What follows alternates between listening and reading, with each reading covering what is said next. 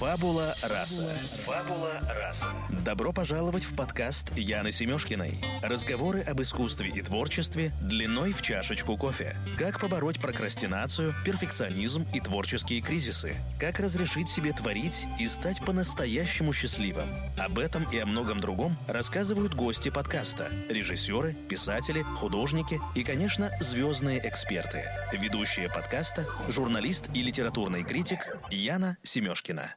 Друзья, добрый день! Вы слушаете подкаст «Фабула раса». Наш подкаст выходит при поддержке книжного интернет-магазина Book24. Напоминаю, что по промокоду «Фабула раса» действует скидка 30% на книги в наличии. Сегодня мы говорим о том, как учить иностранные языки с удовольствием, как сделать это частью своей жизни и радоваться процессу, а не результату. У меня в гостях Анастасия Иванова, преподаватель английского языка с 11-летним стажем, автор книги «Как перестать учить иностранный язык и начать на нем жить», которая вышла вот буквально на днях в издательстве «Миф», также колумнист журналов «Psychologist», «Вокруг света», «Стархит», «Лайфхакер», «Йога Journal и блога в издательстве «Ман Иванов Фербер». Настя, привет! Привет. Мы начинаем по традиции с Блица. Это пять коротких вопросов, на которые ты отвечаешь, не задумываясь. Готова? Попробую.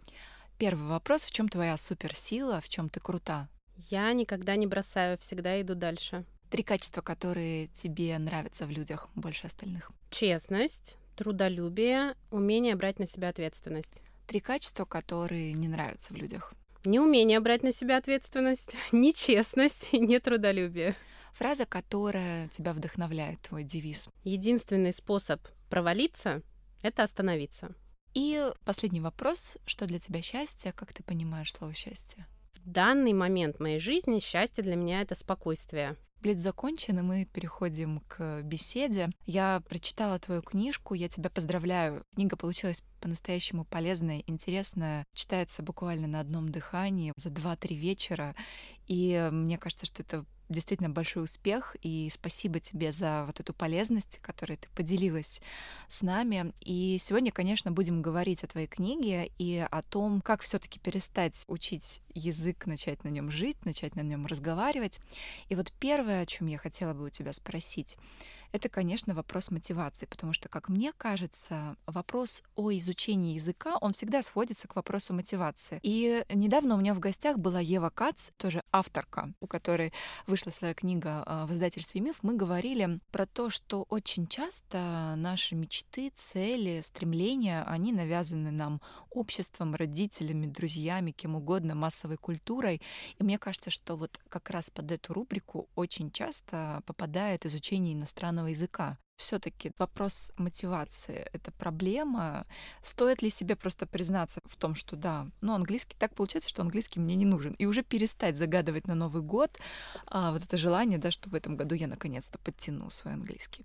Да, это прекрасное решение. Кстати, я всем советую, кто действительно не может понять, зачем ему английский или любой другой иностранный язык, перестать просто тратить на это время, силы, деньги и просто убрать этот вопрос вообще из своей жизни. Если он вам не нужен, то он вам не нужен. Или у вас есть там 50-60 базовых фраз для заказа кофе в отеле, и этого вам достаточно, и не нужно вообще э, заниматься самобичеванием на эту тему. Ну, не нужен вам просто язык, не интересен как предмет, как вообще, как стиль жизни, да, как я это называю, жить на иностранном языке, как такой стиль жизни. Вы не хотите, чтобы в вашей жизни был иностранный язык любой. Пожалуйста, вы имеете на это право, потому что действительно очень часто мотивация, э, внутренней мотивации нет.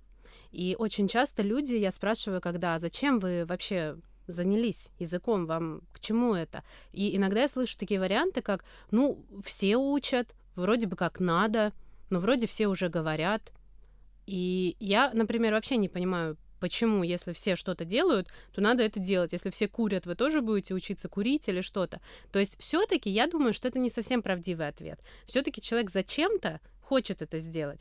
Но нужно очень честно себе признаться в том, зачем вы хотите это сделать. Я слушала подкаст с Евой Кац как раз вот про гардероб, по-моему, да, у нее называется да. гардероб желаний. Вот это то же самое. Сядьте, прям хорошенько подумайте. Это, собственно, в начале книги у меня есть. Ну и, в принципе, по всей книге идет этот, эта мысль. Язык должен быть вашим, личным. Вам что-то лично должно быть на нем интересно делать. У меня есть девочки, которые пришли в язык э, через, через готовку Они искали рецепты на языке, им нравилось. Им нравился, например, повар британский Джейми Оливер. Они смотрели его интервью, они смотрели его видео с рецептами. Им было это просто по кайфу. Им достаточно было языка в отелях, в поездках, в самолетах. Но тут оказалось, что еще на языке можно искать классные рецепты, общаться на форумах там с теми, кто тоже любит готовить, смотреть его интервью, слушать подкасты с ним или что-то еще. Тут же по пути сразу, так как они это делали регулярно, выучилось очень много новых слов, тут же появился интерес, тут же появилась вот эта мотивация, которой не было. Оказалось, что Джейми Оливер приходил на интересное британское ток-шоу, которое понравилось, и на ток-шоу приходила еще, кажется, актриса любимая, и посмотрели про актрису, а потом почитали с ней интервью, и она так смешно ведет Твиттер или Инстаграм, и все, и получилось, что человек не учил английский. Просто он сделал это, то, это, пятое, десятое, и делал это регулярно, делает это до сих пор, но он ничего не учит. Просто. Делает что-то на языке, что ему нравится, вот и все. Поэтому мотивация, если ее искать где-то какую-то э, внешнюю, это очень сложно, это очень редко бывает. И когда это бывает, на самом деле, проблема в том, что уже поздно. Потому что чаще всего люди приходят с таким запросом, у меня через два месяца собеседование в Америке. Мне нужно срочно, срочно все выучить. Если бы вы 10 лет назад начали жить на языке, то сейчас за два месяца вам пришлось бы подтянуть там терминологию вашей сферы, какие-то еще там нюансы именно интервью рабочего, что-то еще. Но так как вы все эти 10 лет ничего не делали, и теперь у вас мотивация внешняя появилась, через два месяца при, пройти интервью, пройти какое-то собеседование, вам будет гораздо сложнее. Поэтому язык — это такая вещь, которую нельзя вернуть назад те пропущенные годы. И очень жалко их терять. И в книге я тоже пишу, что вы можете дальше жить. И там много примеров ты видела, что у меня есть знакомые, которые строили бизнес, выходили замуж, рожали по пять, там, по шесть детей, э, не знаю, там, покупали яхту или что-нибудь там еще, не знаю, делали все, что угодно в Америке, в Англии, в любой стране, работали в баре даже. У меня есть знакомая девочка, которая работает в баре в маленьком городке Великобритании. И их язык очень простой, базовый, они не читают ничего, не смотрят смотрят ничего. У них простейший базовый набор слов, которого им хватает для жизни.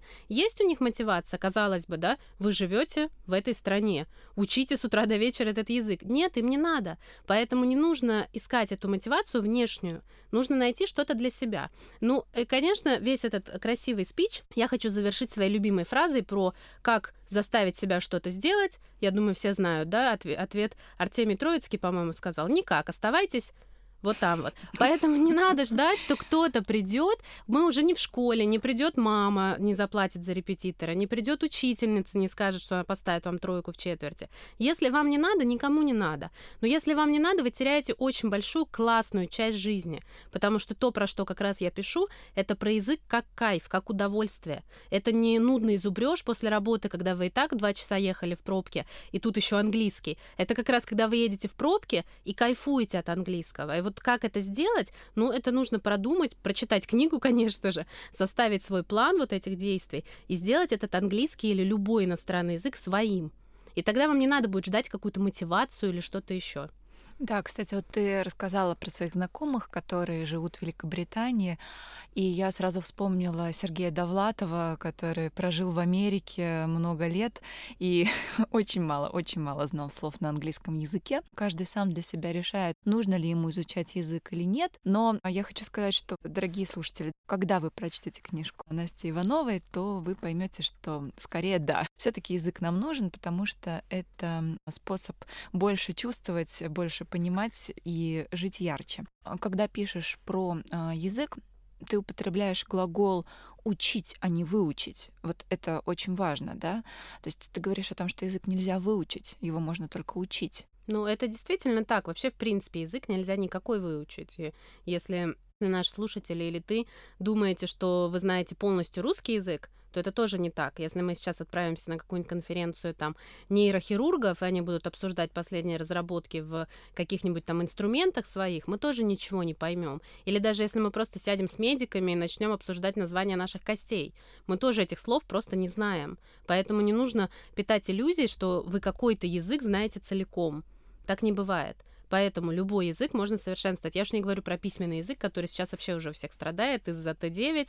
У нас есть автокоррекция, поэтому все уже давным-давно забыли, как что пишется. Поэтому не нужно питать иллюзий, но это, опять же, наш такой встроенный синдром отличника, который нам встраивают в школе с помощью исправлений, с помощью вот этого э, недостижимого идеала, когда нам исправляют красной ручкой какие-то ошибки, давая нам как бы понять, что есть вариант идеала, когда не будет ошибок. Хотя на самом деле ошибки это одни из самых лучших учителей, и их не надо бояться, ими надо уметь правильно пользоваться. И в книге я тоже пишу как раз про это исследование, когда э, просили людей исправить какую-то информацию или написать сразу. И если они исправляли эту информацию, они запоминали ее лучше, потому что это лишнее повторение, это какая-то эмоция, когда ты исправляешь, там, расстроен ты или наоборот кого-то зажигает, да, появляется азарт выучить или что-то еще. Поэтому ошибок бояться не надо, и не надо стремиться к этому вот перфекционизм такой, да, должен, если вы хотите жить именно на языке, должен отсутствовать, потому что нельзя выучить язык. В любой момент всегда у любого человека во- могут возникнуть ситуации, когда он ничего не понимает, даже на своем языке. Я просто иногда даже представляю королеву Британии, например, которая приезжает, например, в Гарлем, и заходит в какой-нибудь там самый бедный такой район, где чернокожие ребята играют в мяч. Она не поймет ни слова из того, что они говорят. Ни слова, я вот зуб даю. Потому что это совершенно другой язык, это другой сленг, это другое произношение. Хотя грамматически они будут общаться на том же языке. И лексически даже какие-то слова будут те же самые. Но она не поймет ничего, потому что это разные языки. А английский это один из самых таких разнообразных сейчас языков, потому что один из самых таких употребимых по всему миру, и каждая народность, каждый какой-то, каждое сообщество что-то туда вносит, какие-то свои новые словечки. Я уж не говорю про новый сленг там и новые какие-то термины, которые просто появляются в силу того, что появляются новые явления или угу. какие-то гаджеты или что-то еще. Про страх перед ошибкой это одна из сильнейших э, глав в книге. Ты пишешь ведь еще и про нашу систему образования. В течение многих лет ты считала, что цель учебы достичь уровня, при котором изучающий язык не допускает ни единой ошибки. Да, да Но... то есть это сразу такой обман, такого не бывает. И mm-hmm. если мы подумаем о себе, сейчас, пока я говорила, я несколько раз запнулась, я несколько раз э, в процессе поменяла форму глагола или время глагола. Я все равно как-то задумалась, где-то оговорилась. Это нормально, это живой язык. И если ожидать, что в какой-то момент вы выйдете и без э, запинки что-то скажете, это может быть только выученная речь. Но угу. сейчас уже даже спикеры по публичным выступлениям не учат, э, не говорят, что заучивайте свою речь наизусть. Наоборот, все сейчас стремятся к естественному какому-то общению. Поэтому уж в иностранном языке ожидать, что ты не ошибешься, это, ну, это просто сразу же себя обрекать на вот этот вот неуспех. И дело не в том, что не успех. Может быть, вам никогда это не пригодится, и вы забудете, проживете всю свою жизнь счастливо без языка. Вы себя лишаете огромного удовольствия из-за того, что вы боитесь. Это можно сравнить как э, давайте не будем тогда строить отношения из-за того, что вы расстались с первым парнем. Зачем тогда вообще выходить замуж снова, да? Или второй раз выходить замуж? Mm-hmm, да, негативный опыт, да, какой-то. Да. Но меня очень зацепила мысль о том, что в школе нам пытались доказать, что единственный способ получить э, высшую оценку — это не допустить ошибок, да, а ошибка — это вообще двигатель познания, двигатель усвоения, и эта мысль, она очень мне ну, как-то пригодилась. Мне кажется, это какой-то, какой-то да? мой э, внутренний инсайт. Да, что-то да, там какой-то э, закрылся гештальт. Да, действительно, действительно. Во-первых, боязнь ошибок, она же очень тесно еще связана с перфекционизмом. Перфекционизм не только в изучении языка, но, мне кажется, и в жизни, и в профессиональной среде. Это один из главных, вообще главнейших врагов сделанного, да, а, какого-то результата. Вот давай про перфекционизм в языке все-таки поговорим. Насколько я поняла, самое главное — это поставить измеримую цель. Да, чтобы понять, что ты делаешь, когда это закончится, да, это действительно очень важно. Это не значит, что мы хотим, чтобы это закончилось. Это значит, что будет какой-то момент, когда мы остановимся, посмотрим назад, оценим то, что мы сделали. Потому что, когда я говорю иногда про дедлайны и про какой-то момент, когда надо остановиться, э, меня некоторые люди спрашивают, как же вы же говорите, что это на всю жизнь, да, жизнь на языке. Это не значит остановиться, прям остановиться навсегда. Это значит остановиться и оценить вот тот отрезок времени, который уже прошел. И если если у вас не будет четкого понимания, а что должно было там произойти, то как вы сможете оценить, если вы в воскресенье сядете оценить проделанную работу, а у вас ничего не было запланировано, как вы оцените, сколько страниц вы прочитали? На работе у нас есть, не знаю, показатели продаж, там KPI какие-нибудь, да, у каждого свои какие-то мерки, э, из, измерения, способы измерения успеха, неуспеха, там удачной какой-то компании или чего-то еще. А здесь как можно оценить то, что вообще в принципе тяжело оценить? Как оценить, например, э, свободное, свободное общение? Как это оценить? в цифрах, никак совершенно. Поэтому очень важно иметь какие-то свои такие точки отсчета и какие-то свои такие фактические данные, по которым можно будет ориентироваться, сколько было проделано работы. Например, да. например, какие вот ну, например, э, тут все зависит, опять же, от цели, да, нужно исходить. Если человек хочет читать в оригинале, или человек хочет через три месяца поехать в Америку на два месяца и там гулять, не знаю, слушать аудиогиды в музее, да, это же очень разные такие цели. И исходя из собственной цели, и нужно ставить вот эти вот свои планы писать. Я вообще всегда советую на курсе у себя, и вот в книге, и, ну, вообще всем всегда советую измерять неделями. Это самый вот актуальный такой способ, и это не слишком долго, не слишком быстро, и за неделю действительно можно сделать достаточно.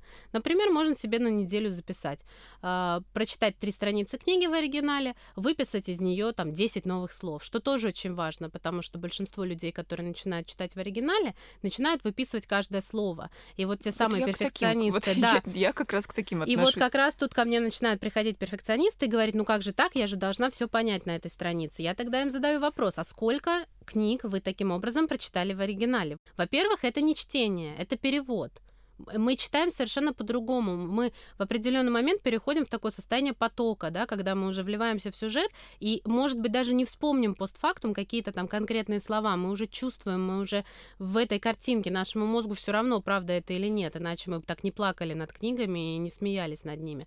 Для него это реально происходящая какая-то картина. А мы эту картину пытаемся по словам разбить и перевести. Я уж не говорю про то, что там в том же английском языке, да и во многих других у каждого слова есть по 150 разных значений значений. И вот это закапывание в словарь, ну вот в первой части книги я об этом пишу, кажется, или во второй, вот mm-hmm. про Юлию и про Марину, или Марию, не помню да, уже. Да, это интересный кейс. Сели, вот, да. Расскажи, пожалуйста, про него. Да, э, просто девушки тоже вдвоем сели у меня на курсе, они были с э, одинаковой абсолютно целью. Мы взяли ради эксперимента даже одну и ту же книжку, у них был примерно одинаковый уровень по тестам, хотя про уровень я тоже очень не люблю, когда люди уверенно назначают себе какой-то уровень, но это уже отдельный разговор. И они сели читать книжку. И очень любили обе читать, очень начитанные девушки, все. То есть им это, именно эта деятельность, она им как бы по кайфу. Но одна стала вот это каждое слово переводить, а другая стала просто пытаться понять из контекста. И, конечно же, первое, как-то домучила эту книжку, как-то вот она на, на соревновательности э, доползла до конца, но, конечно, ее впечатление было не сравнить с вот второй девушкой, которая просто влилась в сюжет. Ей не хотелось брать уже новую книжку, ей не хотелось продолжать там это все, и эти слова лежали где-то там у нее в письменном столе на каком-то листочке, то есть это все было бесполезно. И кроме того, что это было бесполезно, оно еще и навредило, потому что вторая девушка, которая пусть и не углублялась в какие-то там новые слова, Ей понравилось читать, ей понравился процесс. У нее появилась рутина, у нее появилась привычка, что вот она едет после работы в метро, например, и классненько так читает в оригинале книжку. ей было это очень приятно. И было сложно, да, но, в общем-то, ничего хорошего в жизни без труда не достигается. Поэтому я не говорю о том, что это все там розовые единороги на облаках. Бывают моменты, когда тяжело, но проходишь этот момент и двигаешься дальше. Либо ты останавливаешься и не двигаешься дальше. Тут вариантов нет. И вот вторая девушка, которая не переводила каждое слово, Зато она потом прочитала вторую книгу, третью книгу, и дальше, и дальше, и дальше ее словарный запас неизбежно увеличился. Если вы читаете постоянно какие-то слова, вы понимаете из контекста, какие-то слова вы смотрите все равно в словаре, никто не говорит, что все запрет на словари, но ограничивайте себя. Одно дело вы себе говорите, я выпишу 10 слов, другое дело вы себе говорите, я выпишу каждое новое слово. Это совсем разные вещи. И это совсем разная нагрузка на вас эмоциональная. Угу. И, соответственно, совершенно разный результат. Насколько я поняла, основная идея книги состоит в том, чтобы учить иностранный язык нужно так, чтобы получать удовольствие от процесса. То есть цель э, вообще любого человека, который приходит к изучению иностранного языка, заключается в том, чтобы для себя а, открыть вот эту работу этого механизма, да, то есть что тебе в принципе приносит радость в жизни. Если ты очень увлеченный там читатель, да, то найди книгу, которая будет для тебя по твоему уровню а, подходить и начни ее читать, потому что тебе нравится в принципе читать, и тебе будет нравиться читать на английском или на французском. В общем, нужно искать какие-то такие механизмы, да, которые помогут закрепить позитивную реакцию. Когда мы начинаем выписывать слова, а, то мы уже занимаемся не чтением, да, а мы занимаемся конспектированием, переводом, чем-то другим. Важно не путать вот эти понятия. То есть даже если вы читаете книжку в оригинале и вам попадаются непонятные слова, не страшно, если вы их не переводите. Да, это правильно, и это, в общем-то, единственный способ читать, потому что вот я пока, честно, я не видела, кроме вот этой бедной Марии, которая дотянула до конца книги просто вот на силе воли и бросила это навсегда. Ну, я надеюсь, что не навсегда, но надолго. Э, я не видела еще ни одного человека, который прочитал бы целиком хотя бы пять книг, переводя там каждое слово. Есть несколько мифов, о которых ты тоже пишешь в своей книге. Например, в детстве гораздо легче выучить иностранный язык, чем в 25 лет. Вот что вы на это скажете? Ну, во-первых, нельзя выучить язык, сразу начнем давай с да, этого, да, что его целиком нельзя, да, выучить, поэтому не нужно к этому стремиться. Во-вторых, я тут недавно прочитала в какой-то книге, не помню, конечно, сейчас уже не вспомню, про то, почему нам вообще кажется все в прошлом лучше, чем сейчас, как и колбаса была вкуснее и так далее. Это интересно то, что такое феномен нашего мозга. Но на самом деле, конечно же, есть разница между э, восприятием языка и его э, овладением языком в разных в разных периодах жизни человека, да, конечно, в детстве у нас есть, э, есть сензитивный период, когда ребенок воспринимает речь и э, просто, по сути, повторяет, имитирует то, что он и делает и на родном языке, и как раз поэтому можно вырастить билингвального ребенка до определенного возраста, по крайней мере, в среде, где один язык. Ну, то есть, допустим, в Москве два родителя хотят вырастить билингвального ребенка. В 9-10 лет это практически уже невозможно. До там 5 лет это вполне реально, не обязательно выезжать даже за пределы МКАД. Это вполне реально. И э, акцент правильный поставить, и все остальное. То есть потому что ребенок язык, как мы говорим, впитывает как губка. Но это не значит, что в какой-то момент закрывается это окно, и все, и больше нельзя в язык попасть. Совершенно нет никаких ограничений. И в той же книге у меня есть пример Като Ломб, которая тоже великолепная книга, ее тоже в издательстве Ман Иванов и Фербер, называется «Как я изучаю языки». Она э, полиглот, она переводчик была, и она э, в 90 лет начала осваивать еще два новых языка. Она умерла в 93 года, то есть вот три года последней э, своей жизни она еще к своим там 11 или 14 языкам еще вот добавила арабский и, по-моему, иврит.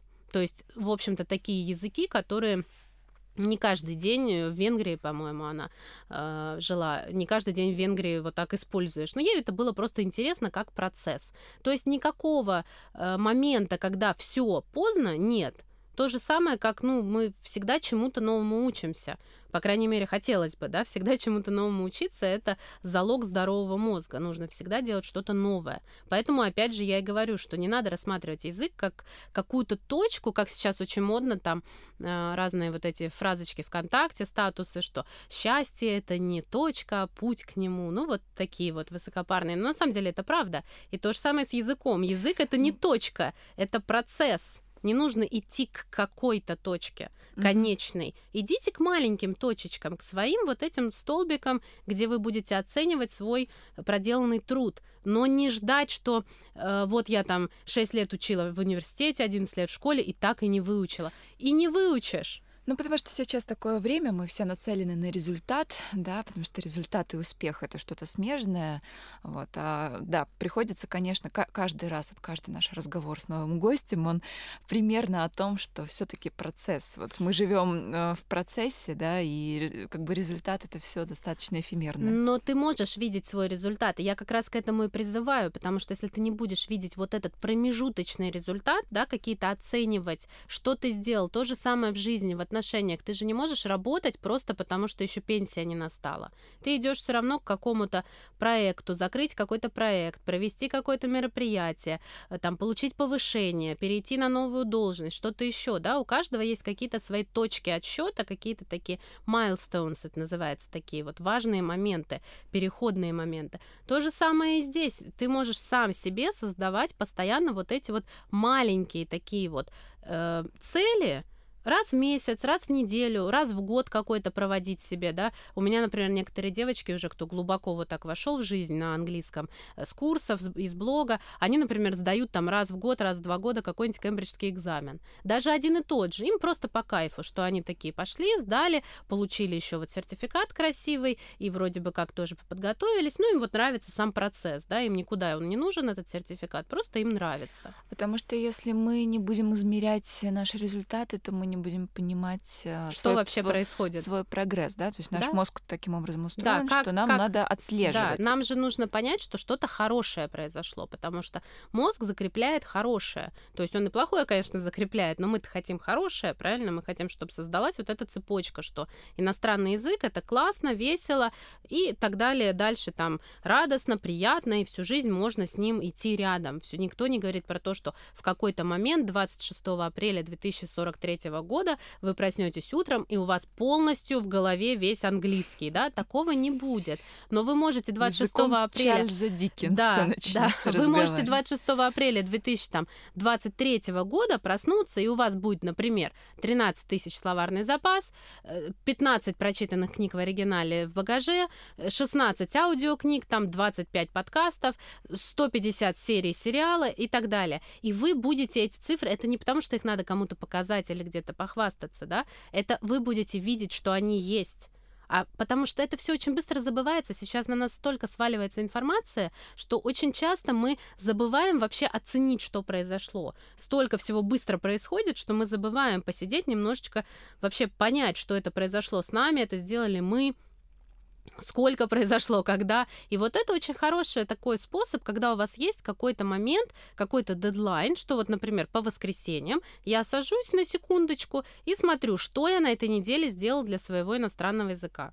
Если вы этого не будете делать, то э, ежедневные дела, они так и захлестнут вас, и так язык никуда не будет двигаться все равно. Потому что, конечно, я не говорю о том, что э, я надеюсь, что меня не понимают превратно, когда я говорю, что должно быть в кайф, должно быть удовольствие. Я не говорю о том, что это всегда легко и всегда весело. Это всегда бывают какие-то моменты преодоления. Но это то же самое, здесь меня поймут все, кто бегают немножко, вот там, марафоны или хоть какие-то забеги. Когда ты бежишь какой-то забег, ты понимаешь в какой-то момент, что сейчас ты умрешь просто. Но ты бежишь дальше. Или кто рожал, да, тоже меня девушки поймут. Ты понимаешь, что сейчас ты просто умрешь, но потом ты не умираешь, и потом появляется что-то хорошее. Вот и все.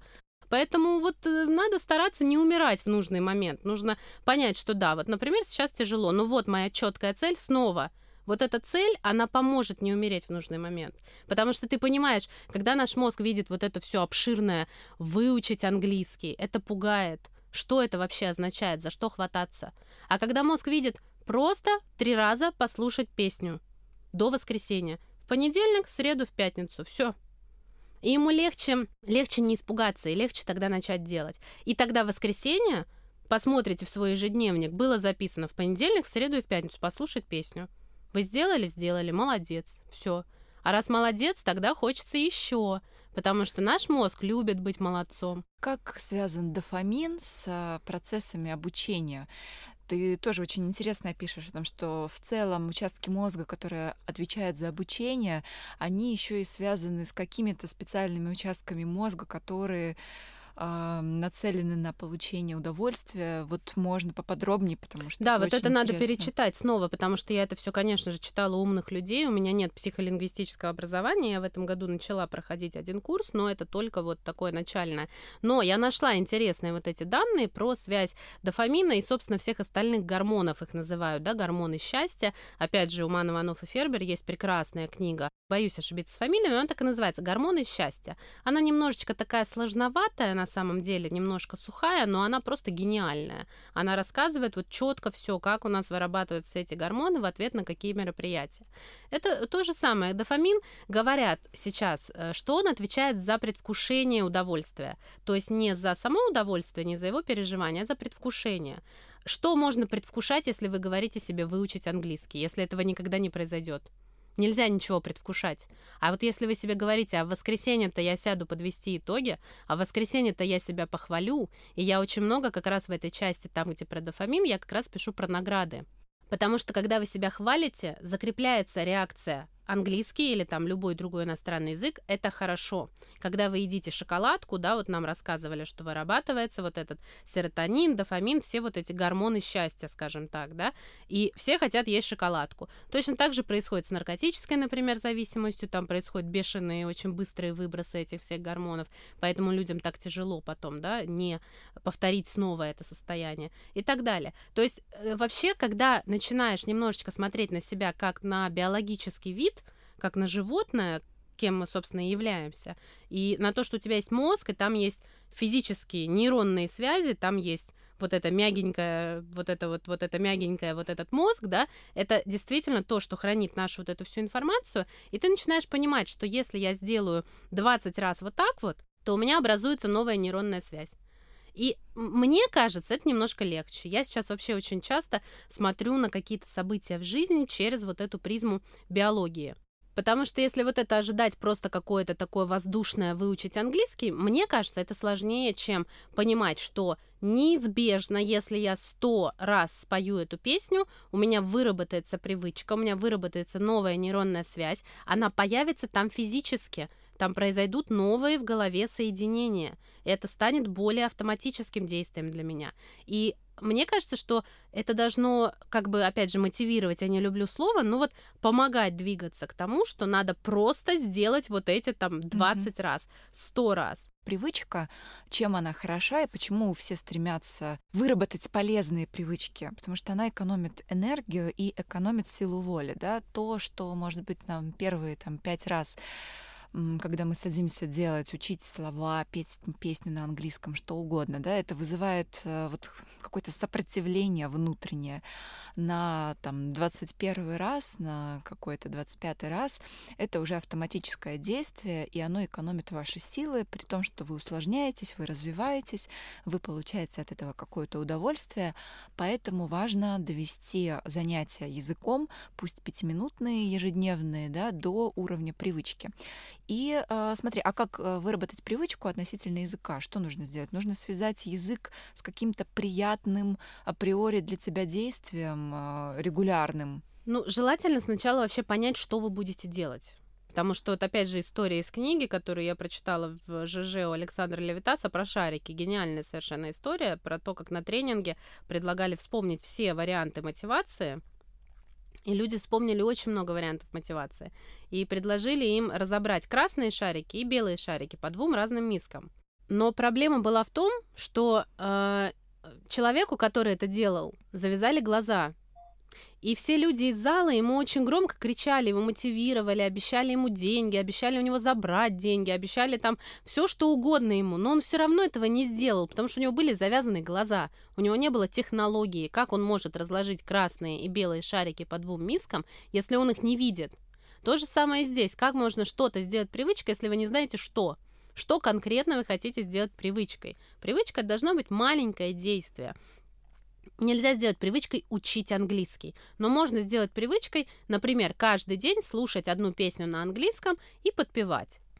Или каждый день там прочитывать одну страницу в оригинале. Или каждый день записывать аудиосообщение какому-нибудь иностранному другу в WhatsApp там, или в Skype да, это можно сделать привыч привычкой. Или там один раз в неделю созваниваться с кем-то по скайпу. Тут, опять же, каждый ищет, исходя из своих потребностей, что вы хотите с этим языком делать вообще дальше. Поэтому нужно сначала понять, что конкретно вы будете делать. И начать желательно с одного какого-то действия небольшого. Я очень люблю песни, я всегда советую песни, это весело, это интересно, и мы их и так слушаем, просто не понимаем, что там поется. Я вот проводила в сторис у себя опрос, мне написали 77%, что они не понимают, что они слышат каждый день в машине или в наушниках или что-то. То есть они слушают в своем плеере песню. Я, например, вообще не понимаю, как это происходит, потому что как можно слушать человек тебе что-то поет тебе в голову, а ты не понимаешь, что он поет. Поэтому я тоже часто пишу про песни, и в курсах всегда у меня есть песня. Ну, кстати, интересно, что ты артикулируешь понятием edutainment, а термин, который образовался слиянием новых слов education и entertainment, да, эм, образование и развлечение. Это вообще, я так понимаю, твой ну, профильный метод.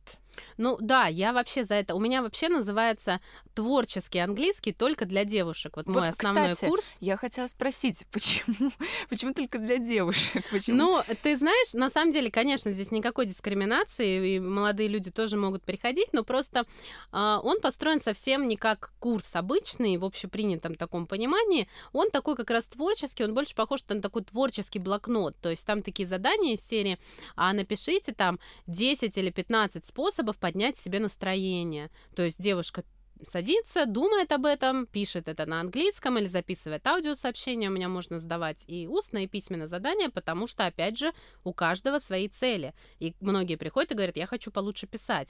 Тогда они пишут. Другие говорят, я хочу разговориться. Тогда они говорят.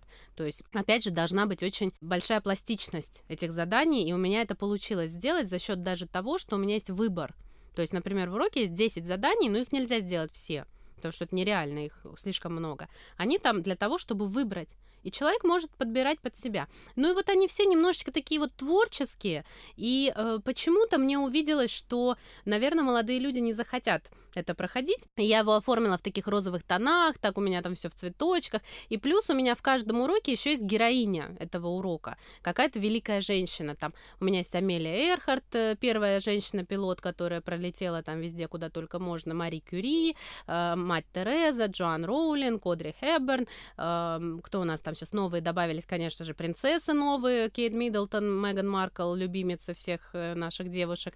Вот. В общем, очень много разных женщин. Кэтрин Свитцер, которая первая пробежала марафон, первая женщина. Вот если не знают люди, мне кажется, что подкасты многие слушают во время пробежки. Вот если вы девушка и вы сейчас бежите, то вы вспомните о том, что в 60, кажется, четвертом году Кэтрин Свитцер была первой женщиной, которая пробежала марафон официально, потому что до этого момента женщинам нельзя было регистрироваться на марафоны. И она зарегистрировалась под инициалами, чтобы организаторы не поняли, что она женщина. И когда она прибежала на старт и бежала этот марафон. Ну, это, по-моему, был не помню, марафон ли, или там 5-10, не знаю, сколько это было, миль, да, это Америка, э, километров, там не знаю что. Но когда она бежала, за ней бежала толпа мужчин, несколько человек, которые ее физически выгоняли с этой трассы. Они хватали ее за руки, они орали на нее э, ругательными словами, обзывали ее всю эту дорогу. И она добежала, и она получила свою медаль, и она открыла нам эту дорогу, и теперь мы можем бегать за беги.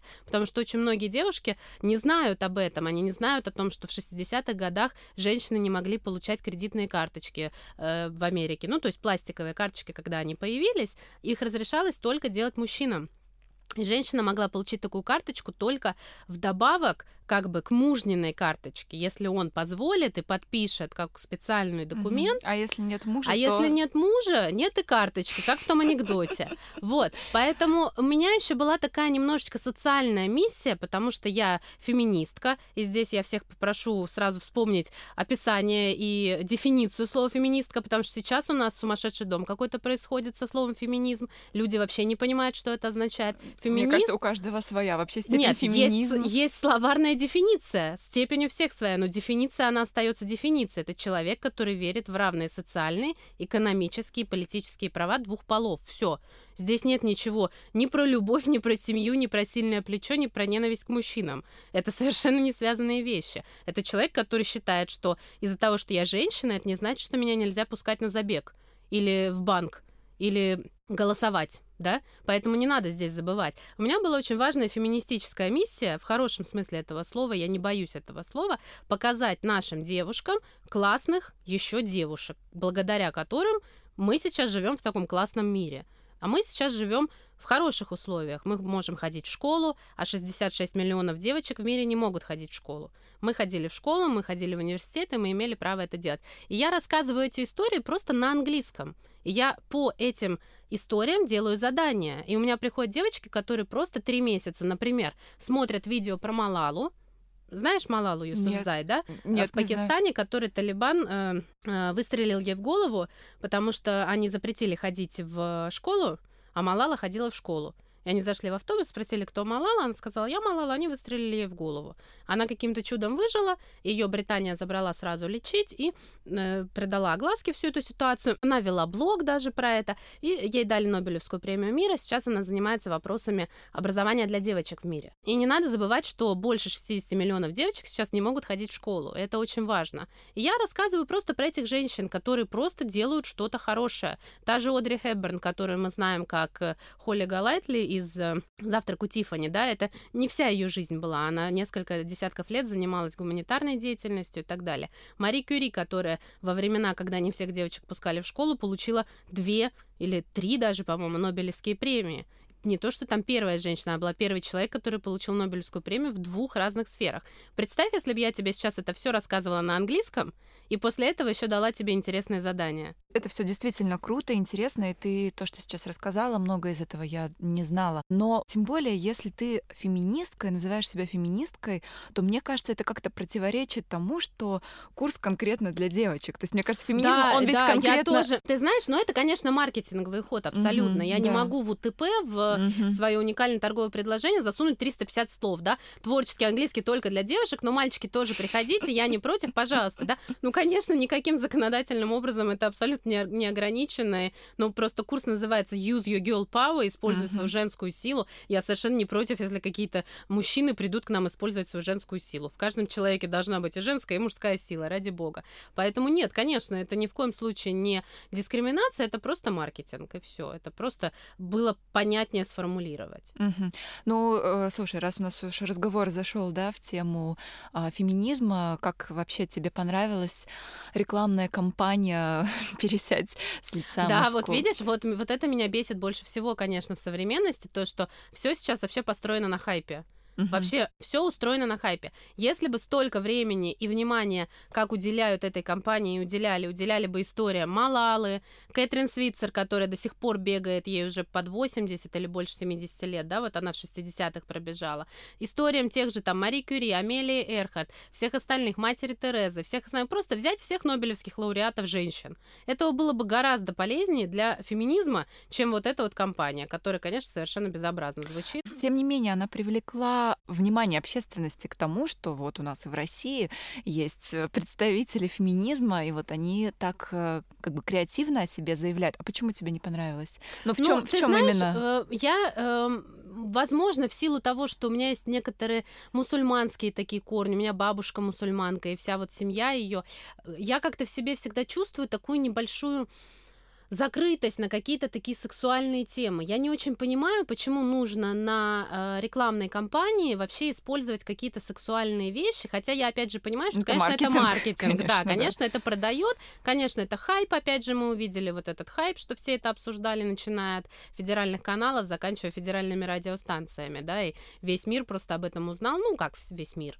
кто-то об этом узнал, в общем, гораздо больше, чем ну, хорошо, а узнал а о Малале. Принимаю себя пять раз в день, там, по Это я не видела. Это, собственно, то, то же самое, один из вариантов а. этой рекламной кампании, да, принимаю себя, про, да. ну, вот пять раз в день. Но здесь, конечно, речь идет о наркотиках, да, там, ну, как да? бы... А нет, я бы нет. подумала про витамины, кстати, неплохая фраза. А, то есть... Ну да, витамины, mm-hmm. что-то принимаю, пять раз в день витамины, например. Ну вот видишь, у кого, да. у кого как отзывается. Я позитивный феминист, я сразу хорошая. Я вот, кстати, например, совершенно не стесняюсь слов, там, блогер, феминист, меня не смущает это. А к феминитивам? Предприниматель, да. да вот к феминитивам ты относишься спокойно. как спокойно, да? Хочет кто-то говорить, но я не, не стремлюсь, чтобы мне где-то писали там не знаю, блогерка, блогерка авторка. Да, да, я спокойно совершенно. Но это достаточно интересная тема. Ты как считаешь, вот лет через 50 уже все сдвинется в сторону авторок, блогерок, редакторок? Я думаю, что через 50 лет уже не будет ни авторов, ни блогерок, ни никого, ни писательниц, уже все перейдет на, на искусственный интеллект, и будем мы совершенно чем-то совершенно таким другим заниматься, что, не знаю, может, что-то мы там и будем писать, но мне кажется, что через 50 лет это вообще будет не актуальный вопрос. Ну, кстати, поговорить про э, искусственный интеллект на английском языке тоже было бы достаточно интересно. Да. А ты пишешь также еще и про решение каких-то важных психологических проблем на иностранном иностранном языке. И э, в пользу этого упражнения приводишь аргументы о том, что так есть возможность гораздо более холодно, рационально подойти к решению каких-то важных проблем, которые возникли у вас в вашей жизни. Вот э, это интересно э, доказано да, наукой, что если вы начинаете рефлексировать не на родном языке, а на иностранном, то у вас больше шансов э, сделать какие-то более трезвые выводы. Да, ну там есть несколько исследований, я сейчас не вспомню, к сожалению, фамилии, конечно же несколько исследований как раз вот про проводили с людьми билингвами, которые как бы живут на двух языках одинаково примерно, и э, действительно разные совершенно результаты, когда они что-то решают, какую-то, например, морально-этическую какую-то проблему на таком более ведущем языке, на основном, и на таком более иностранном, и с людьми, которые совсем просто изучают иностранный язык. То есть действительно получается, что, что они говорят, исследователи, что к иностранному языку у нас меньше привязано эмоционального багажа, потому что мы меньше им пользовались и пользуемся. Поэтому действительно, если что-то надо обдумать с холодной головой, можно сесть и на иностранном языке это попробовать записать. Я, например, вот Последние полгода работаю с финансовой темой, с темой денег, и я пишу вот свои все эти письменные практики на английском языке, потому что мне вот так вот легче, я где-то подумаю, конечно, он у меня не основной, это мой иностранный язык, и э, мне действительно очень помогает где-то в какие-то моменты, что я понимаю, что я немножко по-другому думаю. Я немножко по-другому трачу именно умственные силы, потому что часть из них уходит на э, чуть-чуть формулирование этого предложения, чем ушло бы на русском языке. Угу, поэтому можно тоже да, себе такой лайфхак э, на полях оставить. Иностранный язык сегодня уже не проблема, он становится доступный почти каждому, и студенту, и школьнику, и там, молодому специалисту, и специалисту, который там уже находится на пенсии. Давай э, как, какой-то список или какие-то рекомендации от тебя, э, какими ресурсами, может быть, пользоваться, или какими лайфхаками для того, чтобы вот уж совсем сделать изучение иностранного языка доступным? Ну, э, по поводу ресурсов, э, там есть тоже в конце книги ссылка на профиль в блоге Мана Ванов Фербер. Там, по-моему, больше 60 ресурсов я собрала в пост. Мы специально продумали это. Мы специально продумали, чтобы пост вышел как раз вот э, перед книгой, чтобы мы могли вставить эту ссылку, потому что, ну, как-то нелогично вставлять 60 сайтов в книгу, где нельзя кликнуть на них, поэтому э, она в виде, вот эта статья в виде ссылки там, поэтому заходите тоже там, вот найдите эту ссылку, и там более 60 разных ресурсов, и опять же, э, не все из них, даже я так скажу, меньшая часть из них посвящена английскому языку, Большая часть из них посвящена разным жизненным делам, которые вы делаете. Поэтому я просто, опять же, говорю, там, конечно, больше про английский, потому что это все-таки моя специализация. Но есть и приложения, и сайты, которые на других языках бывают. То есть можно перевести Кроме того, лайфхак, если вы переводите свой телефон на другой язык, то очень многие приложения автоматически переводятся на этот язык. У меня, например, сейчас стоит французский на телефоне, я вот сегодня ехала на такси, и Яндекс Такси мне все переводит на французский язык. И, собственно, любые приложения тоже это делают. То есть я в течение дня постоянно что-то делаю на французском языке, хотя, по сути, я просто еду в такси. Ты слушаешь какие-то подкасты на иностранных языках? Ну, давай на английском. Да, вот то же самое, опять же, в этом списке есть несколько, но, опять же, давайте вернемся к тому, что, э, это, кстати, меня сейчас недавно на каком-то тоже спросили на каком-то мероприятии, если описать вашу книгу а, одним предложением, то есть если от вашей книги оставить одно предложение, что это было бы за предложение? Ну, мне это просто гениальный вопрос. Я так обожаю все краткое, mm-hmm. и э, я подумала, что одно предложение это будет: сделайте этот язык своим. Поэтому, какой бы подкаст я сейчас не посоветовала, не факт, что он вам понравится. Я, опять же, к разговору про людей, да, почему я вот курс про девушек, да, про великих женщин, вот про этих придумала, потому что за человеком идти куда-то легче. Мы социальные животные, мы хотим, чтобы рядом были люди, мы хотим с этими людьми входить в какой-то контакт. И даже если мы читаем чью-то книгу, или, ну, мы все живем в Инстаграме, читаем чей-то профиль, то мы как бы с этим человеком себя связываем. И сейчас это, конечно, иногда уже доходит до невероятных э, таких ситуации, когда мы знаем жизнь там какой-то неизвестной девушки из блога лучше, чем жизнь своих родственников, да, например. Кстати, по-моему, Ева Кац как раз про это говорила, я слушала на днях ваш подкаст с ней. Вот, поэтому за людьми надо идти. И подкасты тоже. Я всегда, например, открываю просто библиотеку подкастов и набираю там тех людей, которые мне интересны. Я очень люблю актрису Эмили Блант. Я люблю Джеймс Корден, тоже британский актер. Я люблю Дэвид Теннант, он вообще сейчас открыл свой собственный подкаст и приглашает как раз всех моих любимых туда, всех актеров и работников актерской сферы. Я очень люблю всяких актеров, актрис, прям моя любимая тема про фильмы, про сериалы. Вот, поэтому я просто там набираю человека, который мне интересен, или э, тему, которая мне интересна. И очень важно понимать, вот вообще, когда начинаешь жить на языке, ты видишь, сколько там людей, потому что мы видим сейчас, у нас есть в Инстаграме, например, там, гуру того, того, коуч того там, номер один там по такому-то. И вот у меня был такой даже инсайт, когда я поняла, что и в Америке, и в Британии, и в Австралии тоже есть такие люди. То есть мы привыкли, что там вот такое-то имя, такая-то фамилия, это у нас отвечает за это. А вот в Америке тоже есть такой человек в блогосфере, который тоже за это отвечает, только на английском. И получается, если ты читаешь этот блог вот этой девушки по-русски, там про любовь, не знаю, про отношения, то он есть и на английском, и практически точно такой же, потому что, ну, все эти данные, истории из жизни, они все везде одинаковые. И ты, по сути, можешь это делать на другом языке, если ты любишь про отношения или про маркетинг или про путешествия, ты можешь это делать на другом языке. Поэтому просто открывайте подкасты, и когда вы начнете жить на языке, вы наберете этих людей. Например, я очень сильно люблю Джен Синчеро. Она выходила у нас по-русски, ее назвали Синсеро, называется книга у нее «Ни сы» по-русски. Mm-hmm. Вот, э, по-английски называется там что-то «You are badass», вот что-то mm-hmm. такое. Я просто набираю в подкастах Джен Синчеро, все, что выходит с ней, я слушаю. Или там Дениз Даффилд Томас, тоже про денежные, она пишет про управление деньгами, там финансовое mindset и так далее, да. Просто набираю ее имя, фамилию. Это прекрасный тоже способ искать именно тех, кто тебе интересен и вокруг этого человека и строить свою вселенную иностранного языка. Давай дадим какой-нибудь совет, какое-нибудь задание, которое нужно сделать э, нашим слушателям в течение 72 часов, чтобы начать улучшать свой иностранный язык. Да, как я говорю, вот прям сейчас. Вот да, прям у меня сейчас. даже есть да, такое да, слово да. в книжке, и всегда у меня есть такое слово, да.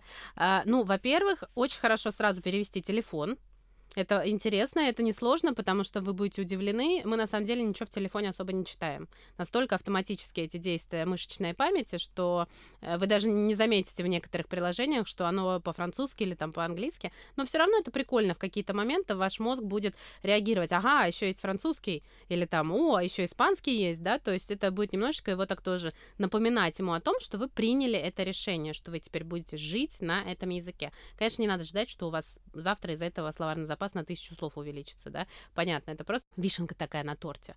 Вот, и, конечно, обязательно попробуйте в течение 72 часов составить какой-то план. И через неделю, если вы не забудете, вы можете поставить напоминалку на телефоне, попробуйте оценить, что получилось. И очень важно, если у вас не получилось. Это очень важно. Подумайте, почему у вас не получилось. Сколько вы взвалили на себя и не сделали? Почему вы столько взвалили на себя? Запишите на следующую неделю поменьше. А пока просто попробуйте вот эти, например, три действия на эту неделю. Запишите себе в блокнот, в ежедневник, которым пользуетесь. Да, отлично. Спасибо, Настя, тебе большое за разговор. Я напоминаю, что в гостях у нас была Анастасия Иванова, преподаватель английского языка, блогер Use Your English, так называется твой аккаунт в Инстаграме. Так, так, и нижнее подчеркивание. Да, все через нижнее подчеркивание, пожалуйста, подписывайтесь.